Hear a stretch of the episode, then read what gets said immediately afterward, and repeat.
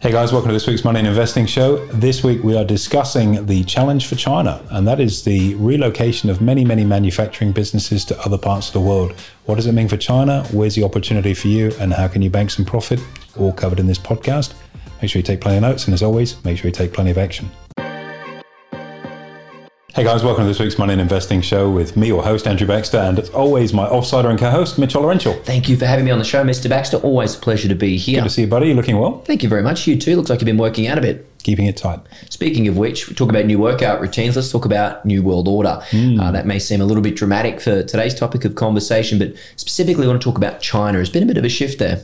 That's right. New order is uh, is, is very much uh, very much the uh, topic of conversation across markets right now, and yeah, I think uh, as you reflect, and always think you, we talk about trading and we do trade postmortems and looking back over your trading.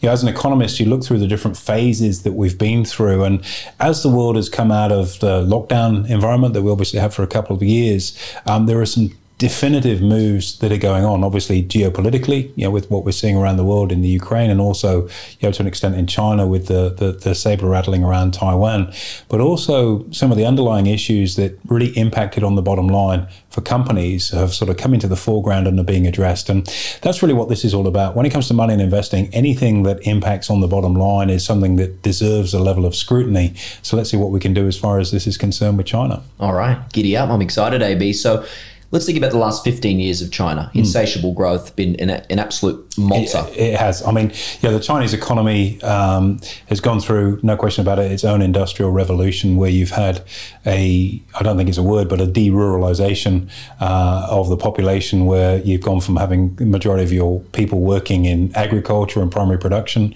uh, through into manufacturing. And, you know, that 15 year period has seen, you know, the Chinese economy growing at you know, a, a, a blood curdling rate, you know, from nine, 10% on occasions, year on year on year for, for, for, you know, a couple of decades now. And it's seen China, you know, get itself front and center as, you know, the world's number two economy on, on the basis of size.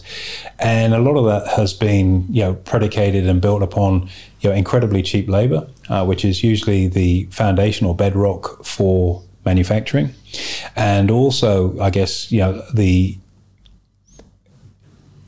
uh, the currency, which has been managed at a level, let's use that term, uh, maybe an artificially low level, making it price competitive, and its desire to take on tasks you know, that a lot of the rest of the world doesn't want to do. A good example of that, of course, would be lithium uh, refining, which is, you know, it's not the most environmentally sound. And by virtue, um, I guess of China sort of being classified, still being classified as a developing country, it's not been uh, under as strict uh, uh, scrutiny from a uh, you know from an emissions perspective and all those different things, which has given it a tremendous competitive edge uh, in global markets. So it's become you know the world's manufacturing space, rather like um, you know made in Hong Kong. Uh, if you go back to the sort of late seventies and early eighties, was the case. The challenge with Hong Kong is it's a very small place and it's not really going to become that big a manufacturing center. But China, with its vastness of resources, is, is very much been. So is that is that over? Because we've actually seen a shift. A lot of a lot of US based companies have actually left China in terms of their manufacturing, Yeah. right? There, there is a shift underway. There's no question about that. And I guess we'll get into the, the motivation for doing that and what the benefits and, and what the costs are to that too. Um, but if you if you look sort of at the history uh, of economics, and economics is really interesting in well, I don't know if it's really interesting, but as a, as a, as a science or a social science, um, you know, it's relatively new. Um, uh, you know, it's only sort of a couple hundred years old in terms of it being a, an area of study. And if you look back through history, most current companies go through this phase where originally they're an agricultural subsistence farming type, and then there's a development of resources and manufacturing on the back of it. And probably the, the best example of that would be the UK, where, you know, you had the industrial revolution and manufacturing was very much, you know, the UK was the manufacturing hub of the world. Even the small town where I'm from, Swindon in the UK, was, you know, it's where trains were manufactured for the entire Commonwealth. So it's a huge, huge manufacturing hub. Lots of raw materials, lots of coal, uh, lots of cheap labour that had come off the land um, to, to work in factories. My dad was grew up on a farm, but went into factory work in the in the in the 50s and 60s. So that was very much, you know, what the UK did. But by the 1970s, um, given developments in the labour market and the cost of wages. And in the UK, that was probably you know pushed along quite considerably by some um, you know left wing politics as well, it started to become less cost competitive to manufacture in the UK, and you'd look for other places that perhaps were more reliable. Again, I go back to you know history leaves clues. You know, industrial action in the UK meant that it wasn't the most reliable place to get your stuff manufactured, and wages were going up. So off things then went, as I say, to you know the likes of uh, you know the Far East, and then subsequent to that, we've seen it then move into into China, and then the backfill. You've gone from agriculture into um, primary uh, resource uh, generation and mining, into manufacturing, then into services, which is really what the UK's economy is largely based around now. So we may well see that for China as it moves further along that evolution pathway. Um, and, and, and there are consequences for that too. Um, you know, for many, many companies looking at the impact of pandemic, China's continued policy of wanting a lockdown to have a, a, zero infection rate effectively in its in its country has meant that the reliability of manufacturing and, and, and the ability to get components has been compromised. So you've got great cheap labor, but that ability to get those components, the things that you need to finish your goods to then be able to sell them to market, um, has been compromised. Add to that things like the Suez Canal and, and general transportation, ports being shut down, and so on and so forth. Um, it's called uh, a lot of companies to really call into question their just-in-time management process, where instead of having large stockpiles of components, you almost make to order. It gets shipped to you a couple of days before you need it. It gets put in the goods, and you don't tie up too much of your working capital in in parts and components and so on. This is the theory behind it. Sure. Uh, and, and and given you know the post-pandemic world and, and, and, and with the lockdown still still happening in China, it's called into question whether that's a valid strategy. So the net impact of that, you know, I think Samsung were probably one of the early movers on this way back in I think you know 19 um, you know probably 2019, so three years ago. Sure. Had already started on this process, and we've seen yeah Microsoft did the same thing now, and Apple is probably the the best example, the easiest one to use, where you know, the earbuds are now being manufactured uh, in Vietnam. The phones are now being manufactured in China. Uh, I beg your pardon, in India. Whereas prior to this, that was all being manufactured in China, and it's been moved uh, across those other countries, uh, potentially because it's a more reliable source of, of, of componentry that doesn't affect the supply chain for the company. So, if you're a company looking to, or you were looking to produce or manufacture, excuse me, in China, what are the what are the real risks that you'd be weighing up right now? It, it, the, the big risks, I guess, are, are, are government policy. Number one, um, I guess there's also a risk of commercial espionage to an extent, and that, that wouldn't be my view. I think more with, say, the US policy of limiting investment in tech, for example, and particularly sensitive technology uh, in China, points to the fact that there is a concern that there could be copybook type product development on the back of IP from other places. Um, you know, whether that's true or not, I don't know, but you know, that's where the where the where the policy kind of see, seems to sit. So they're two pretty big risks, and I guess you've just got that unpredictability. If there's a further lockdown uh, on the on the back of you know health policy, then that could really you know negatively impact on your business if you get you know a primary component from that space. So they're all very valid supply chain risks for those companies. So by moving somewhere that there's maybe a more reliable source of that, that that's starting to happen. The flip side, and particularly as we're in earnings season where we're we're looking at you know companies under you know, a fair amount of pressure in terms of earnings growth or slowing earnings where you've got higher labor costs, you've got higher energy costs, um, you've got a very strong US dollar, which isn't great for US exports. Um, yeah, a 21 and a bit percent move in the US dollar this year will take about 10.5% off earnings across the S&P companies, just to put a, a, a sort of quantum on that. Um, you know, th- th- there is a bit of pressure there. And now, if you're moving your manufacturing center from a low cost to a slightly less low cost, it's not expensive, but it's not cheap anymore. Sure. It's a, I don't think the grammar's quite correct on that, but it's a less low cost environment to, to grow in. The trade off being you've got a more reliable source um, of, of, of, production is, is where those companies are going. So they, they, they'll wear that in their earnings. But the flip side is you've probably got a more reliable supply chain. So if you're if you're China right now, what would you be changing or needing to do to keep those companies manufacturing in China? Look, I think China's got a lot on its plate with its own domestic economy right now. I mean, we've got a property market which, to all intents and purposes, is imploding. Weak. And, and, it, and it stands to reason, given how much it's grown. Nothing, nothing lasts forever, uh, you know. And you've had a, just such a, a, an unbelievably strong move in that property market there. Um, and and this is all predicated on extremely low and currently falling interest rates, which is uh, only country I know that is actually lowering interest rates, yeah. and the rest of the world's putting them up. Weird. And and this is an attempt to, to obviously prop up its own banking and, and, and, and property sector, or at least it looks that way. Um, so you know, China's got a lot on its plate with its own domestic economy to prevent you know, a major implosion of its property sector, which would then implode its financial sector too, which then cascades through the broader economy. So it's got it's got its plate pretty full. So seeing seeing some companies manufacture stuff outside of China would probably irritate and almost certainly won't be forgotten. Um, but is it a major priority right now? I suspect probably not. They're, they're, they've got their own fish to fry. So if we look at some more recent examples you spoke of before we went on on, on air about DR Horton, for example, I think it was, who have actually exited China with their manufacturing. Uh, no, yeah, the, the, the, like it, it, it's broad based. We talked about a couple of tech companies, um, probably about as blue blood. Well, you don't bleed blue, you bleed green. If you're a John Deere, uh, that, that's a farming joke. So anyone that's in the farming community will know what I'm talking about there. Um, John Deere have just relocated their manufacturing from China for their headers, their combine harvesters all intents and purposes, down into Louisiana. Uh, and one of the issues for them in doing that, their labor costs about 47 grand a year on a production line, which is yeah, relatively high for a US production line type job. But I guess what it means is that you've got this continuous, reliable supply of componentry and product that you can then sell. So the cost base moving higher is offset by your sales revenue moving up. Also, John Deere as an organization, um, you know, you find it, this is like this is just one of the most divisive conversations in farming community as to you know the the, the, the where you get your stuff from. You know, have you got a Massey Ferguson or a Kubota or a Mahindra or a John Deere tractor uh, for anyone in that space? And there's a huge brand loyalty because of the servicing component that comes with it. John Deere being American uh, is, is true apple pie America, and the fact that they've relocated their manufacturing, I think, is is a brilliant PR move for the company in the first instance. But I think it it plants a big flag for the US in believing that it can be a manufacturer again.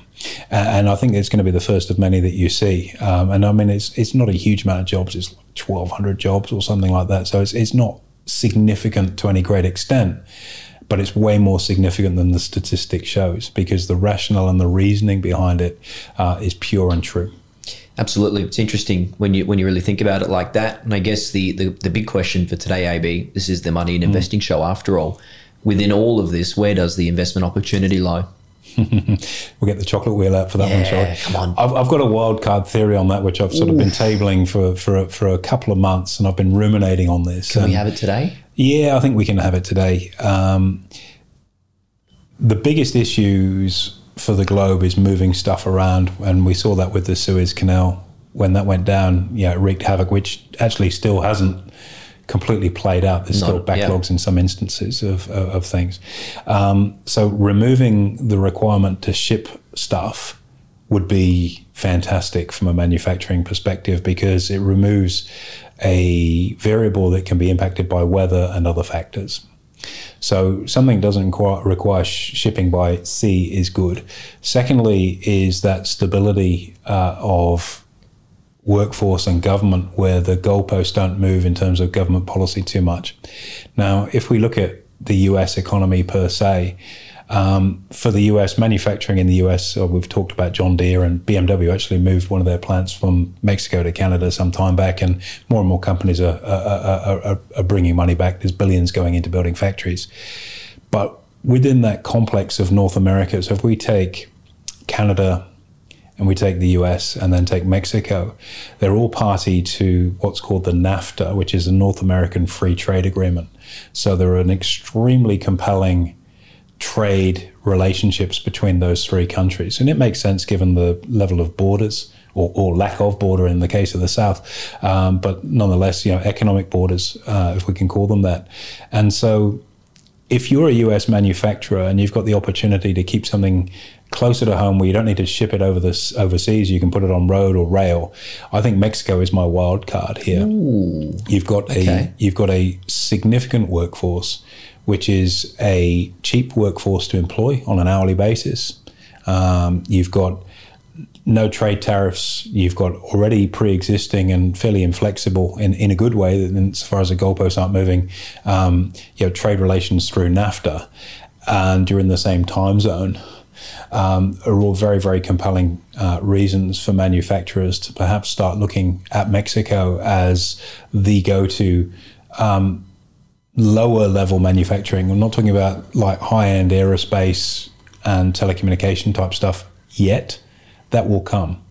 But that movement into that um, basic manufacturing and then value add manufacturing and then automobile manufacturing and then gradually up the pipeline until you get into like tech manufacturing is a very, very real prospect. And yeah, as a wild card, and there are a couple of ETFs that are that are in the. My next uh, question, you beat me uh, to it. Yeah, so there are a couple of ETFs, exchange traded funds, to look at uh, in Mexico. MEXX is one of them. There's a couple of others that I'll probably run through for those people that subscribe to our ETF service. That these aren't quick in you go, out you go. Here's some money. Th- this is a more long term strategic move as perhaps the Mexican economy starts to move again. You, you talk about the the movement off the land into manufacturing. You know, Mexico is also a decent primary producer of agricultural goods, you start to see that migration through from working on the land to working in the factory uh, and all the way through. And I reckon it'll be really interesting to see over the next five to ten years. That's a big for me. That's a massive time frame. That is a long I find time. it hard to talk about investing. You might not make frame. it past that time. Oh come on, mate! You got five kids. You got stress. Yeah, nah, under control. I've got a great wife that handles all of that. Um, but I, I think it'd be very, very interesting to see over the next five to ten years how Mexico and the US respond to this movement, um, perhaps away from China, which may become a permanent thing. Uh, maybe it's only temporary. Maybe it's permanent. If it becomes permanent, then I think it plays perfectly into the hand of, of the Mexican economy, uh, and uh, and I think there'll be some wonderful money making opportunities to make. And heaven knows, you know, we're going through a lot of market turmoil right now, and sometimes looking for the needle in the haystack, whether that be you know a stock that's likely to, and I'll, I'll, talk about a couple of examples in a moment, actually, if you remind me. Um, a stock that may be an outlier that performs differently to the market, or a country, an emerging market that performs outside of what the globe is doing, is where there's some great coin to be made. And I love special situations investing. It, it, stimulates me intellectually when you find it and you're able to capitalize on it. And and gee, they're bell ringers when they come in. So that you, you, you, can't build an entire investment strategy on special situations. But if you've identified something and and and, and you, you get a decent crack at it, you can make some make some really good money with that. Uh, I know how well you've done this year in particular. So if we talk, I'll give you a couple of companies as an example. Yes, please. That's your, your reminder, please. So one of the things that we've talked about is the disruption in supply chain um, because of you know distribution and, and, and, shutdowns and things like that. What that's resulted in for certain companies and certain sectors is now you've got an inventory, an amount of stock that's growing faster than sales. So I'll give you an example. Skoda, uh, which I think are part of Volkswagen Group now. I think the car manufacturer. Yeah, maybe. Um, so they had, I think it was like a hundred thousand or maybe it was a million finished cars sitting on the dock, except for they weren't finished. They were waiting for a component.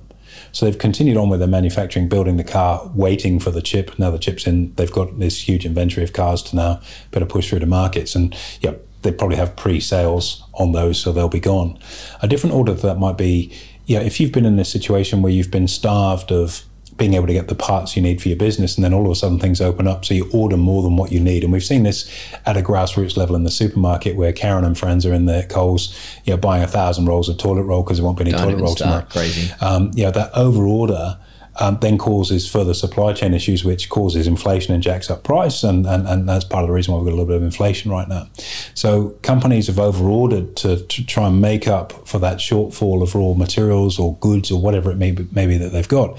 And that's now started to be fulfilled. So they're starting to build up the amount of inventory they have. And businesses don't like holding inventory for two reasons. Number one, it ties up capital. You've got a finished product that you haven't sold yet and, and you've paid for it to be built. You need to dollarize it by selling it. So large levels of inventory. And if I sort of go back to the early days of my career, retail was an area to watch a lot in terms of a sector. You know, inventory buildup is a crucial thing in retail. When you start to see that, it's it's carnage because you've got way more than what you want to have to sell, but you have to sell it. If you think about this in the apparel and clothing space, apparel is such a clumsy word to describe. It is clothes, weird, isn't it? Especially on air. Yeah. Um, so if you're in the clothing space, you've got all this clothes that's now come in because you're out of stock before and you've overordered. Now you've got all this, but you know the consumer's slowed down a bit and you're finding it hard work to sell. The challenge with clothing is that it's this season And you know, you look at how fast the the, the clothing um, industry and fashions change. You think about Zara. Every quarter, there's a whole new range, and everyone's on that quarterly sort of treadmill now. That stock has to go because if you don't sell it now, it's got to go in the discount bin to get it out the door. And then if it's in the discount bin and you've got a cost conscious customer, they're probably going to buy the cheap stuff and not your current stock, which means you're going to have a further inventory build up down the line. Ugly situation and causes huge angst and unrest in, in, in the retail space, especially in clothing. So, where's the beneficiary in that? And this is where companies like Ross Stores, for example, or Dollar Tree, or the other one was Ollie's Bargain Hunt. Ollie's Bargain Hunt. These sort of three dollar bargain type stores. So Ross stores buy the surplus um, from from the department stores and then move it out at cents in the dollar. So if you've got a cost conscious consumer, that's where they go. Used to be uh, a great one called Century 21 uh, in, in, in New York. Oh, I remember that. Yeah, they went bust, unfortunately. I don't know how you go bust. It's such a good business model, but I think they're during during the pandemic they went under. Um, but have a look at the likes of Ross stores, Ollie, um, you know, Dollar Tree. That sector, I think, is a major beneficiary because there's all of a sudden there's all this huge inventory and supply that's sitting there that's got to be pushed out the door. Their buying power means that they can buy even cheaper and move it on to a cost-conscious consumer. So this notion of managing your supply chain can can have vast-reaching implications, whether it's a movement out of a country into another locale that doesn't have water between it and its main market, maybe more sympathetic regulations and tariffs, uh, and a very ready, cheap workforce. Don't forget, of course, China's workforce has become more expensive as it's become uh, a, a more um, urbanized economy. So now it's not necessarily the cheap place that it was. It's still cheap, but not as cheap as it was. So that switch cost to somewhere like Mexico may just prove to be the move. In just the same way, look for countries, uh, sorry, companies that have got that build up of of inventory in just the same way where they've had supply chain issues.